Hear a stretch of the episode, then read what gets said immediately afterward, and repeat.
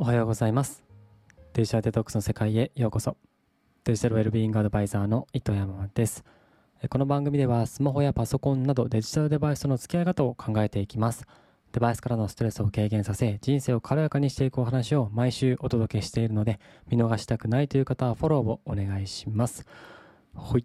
えーとですね。先週末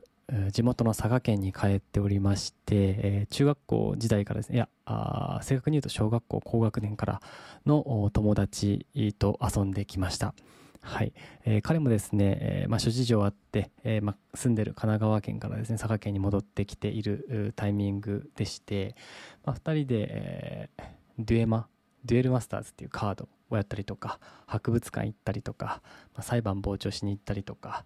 あまあ、ブックオフ行ったりとか、山田電機行ったりとかっていうなんかちょっとなんでしょう。中学校ぐらいのノリ で遊んだなっていうのでめちゃくちゃ楽しかったです。で、えー、その中でですねあのポケモンカードのルールを教えてもらってでその上でポケモンカードを買いましてでポケモンカード始めました。はい。でまあといっても周りにやる人がいないのでスターターデッキを2つ買って、え、妻にルールを教えてですね、まあ、妻とやりたいなというふうに思っております。はい。まあ、一応ルールだけは簡単に妻に伝えたんですけどなかなか一緒にデュエルしてくれなくて寂しい思いをしておりますと、え、いうことでえ、今回のテーマなんですけれども、えー、嘘ついてました。21時以降のスマホ電源オフについてというテーマでお話ししてみようと思っております。はい。で、僕ですね、え、LINE のプロフィール画像にですね、え、21時以降はスマホの電源オフにしてますっていうふうに、ボーンと書いているわけなんですね。はい。で、えー、まこれ、本当にですね、これ設定したタイミングはデジタルデトックスを本気でやるぞっっていうふうに意気込んでた時代はですね、えっ、と、これ、本当に21時になったら電源オフしてました。であの僕がつけてる腕時計ですね、21時になったらピピピピピというふうに音を立ててアラームで教えてくれるんですけど、まあ、それが鳴るとですね、あのスマホは電源オフにしないとっていうふうにして、えー、電源オフにしてたんですけれども、これいろいろ調べていくとですね、えー、スマホの電源を頻繁に、まあ、僕がやってたみたいに毎日電源オフにしているとですね、バッテリー寿命が短くなってしまうということが分かってですね、あ、こりゃいかんと。あのね、今スマートフォンって8万円とか10何万円する結構高価なものなので、まあ、そのバッテリー寿命を短くしてしまうのはちょっと嫌だなというふうに思いまして電源オフにするのは、えー、それを知ってからはやめましたでまあそうやってやめたんですけれども今もですね LINE のプロフィールには、え21時以降スマホの電源オフにしてますっていうプロフィール画像を設定したままにしてるんですね。まあ、っていうのもやっぱりそういうふうに大々的に自分の友達友人知人にプロフィール画像をそう設定しておいて伝えることによってやっぱり21時以降僕から返信がなかったとしても、まあ、相手はまもちろん嫌な思いをすることはないですし僕自身も気兼ねなく返信を翌日に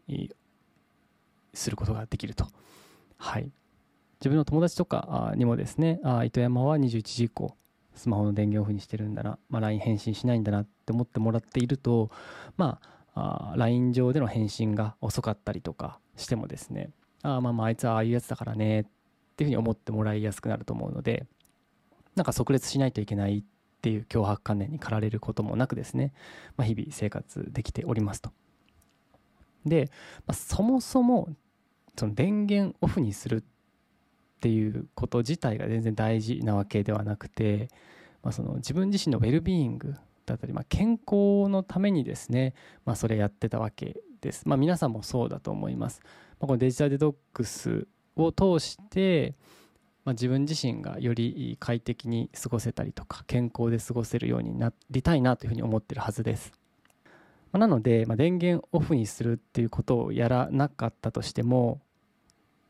別に自分が健康であればいいわけですよ。21時以降スマホ電源をオフにしなかったとしても別に健康であれば、まあ、もう何の問題もないと。電源オフにすることが目的ではないので。でえーまあ、僕自身ですね21時以降スマホの電源オフにしてないんですけれどもしっかりと睡眠取れています。はい。まあそのために何をやってるのかでいうと、まあ、もちろん積極的に21時以降スマホを見たりはしないですし、まあ、なんか妻と一緒に夜映画見ようよだったりとかアニメ見ようよってなったらですねブルーライトカットのメガネをして、えー、見ます。えー、まあ寝る前とかはですね、本だったりとかあ Kindle ペーパーホワイトを使ってあブルーライトを浴びないような形で読書を、えー、したりとかしておりますでここで、えーまあ、改めて皆さんに伝えたいことっていうのは、まあ、デジタルデトックスをすることが目的ではないと。まあ、そのデジタルデトックスっていう行為を通じて、まあ、どういう自分でありたいのかっっていうところですね、まあ、そこをちょっと改めて明確にしてもらいたいなと思っております。はい、まあ、僕もそのね単発のデジタルデトックスだったりとか日常のデジタルデトックスっていうふうに、まあ、2種類のデジタルデトックスがあるっていうふうに、えー、毎回お伝えしていると思うんですけれども、まあ、この単発のデジタルデトックスですね、えー、まあ1日以上デジタルデバイスから離れて、えー、過ごすと、まあ、キャンプだったりとかそういう、まあ、星のリゾートとかがやってるデジタルデトックスプランみたいな、えものでスマホを預けてそういった宿に宿泊するだったりとかあ、まあ、そういったことをやる時もですね、まあ、その何のためにそのデジタルデトックスをやるのかっていうのを、ま、考えてもらいたいなというふうに思っております。はいまあ、そそれをやるだけでもちろん健康になるわけはないんですね。まあ、1日2日スマホをちょっと手放して過ごしただけでそれでじゃあ完全に健康になれるかっていうと、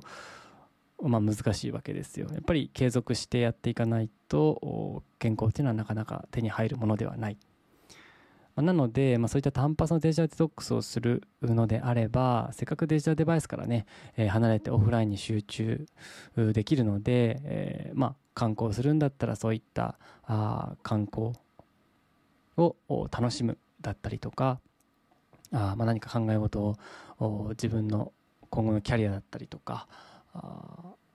を考えたいというふうに思ってるんだったらあ、まあ、それを考えて自分なりにこういう方向性のキャリアにしていきたいという答えが出ている状態にしたいとかですね、まあ、そういった形で、えーまあ、このデジタル単発のデジタルデトックスをするのであれば、まあ、この1日2日っていう期間の中でどういう状態の自分になれてればいいのかどういうことをやりたいのかっていうのをですね、まあ、ぜひ考えてもらいたいなと。でこの日常のデジタルデトックスですね、えー、日々行うデジタルデトックス、はい、まあ、日常の中で行うデジタルデトックス、まあ、ブルーライトカットのメガネをするとか何時以降スマホを触らないとか、まあ、そういったことにもに関してもですね、えー、その一個一個やることが目的化してはダメだと、えー、思います。まあ、例えばあまあ電源をオフにするっていうことに関して、まあ、20例えば21時以降スマホの電源を絶対オフにするぞっていうふうにまあ決めていたとして、まあ、それが目的になってしまっていたらなんだろうなまあ、家族との本当に大切な LINE をこうやり取りしている中でも、まあ、21時以降になったから、まあ、もうやりやめるわっていうので電源オフにしてしまうとかですね、まあ、そこは別にイレギュラーがたまにはあってもいいと思いますし、まあ、そのやり取りを続けることによって、えー、家族との人間関係が良好に保たれてまたそれが自分自身のウェルビーイングにもつながるっていうことであればですね、まあ、そこは21時以降に電源オフにすると決めていたとしても、まあ、そこは電源オフにせずですね、えー、家族との人間関係を構築するっていう意味でやり取りを続けるっていう選択肢もあると思うんですね。まあ、このデジタルデトックスをやるのが自分自身のウェルビーイングのためだっていうことであればそれは正しい判断ですよね。はいまあ、なので、まあ、ちょっとなんか話が飛び飛びになってしまったんですけれどもお、まあ、デジタルデトックスの中でやる取り組みが目的化しないようにしてほしいなというふうに思っております。はい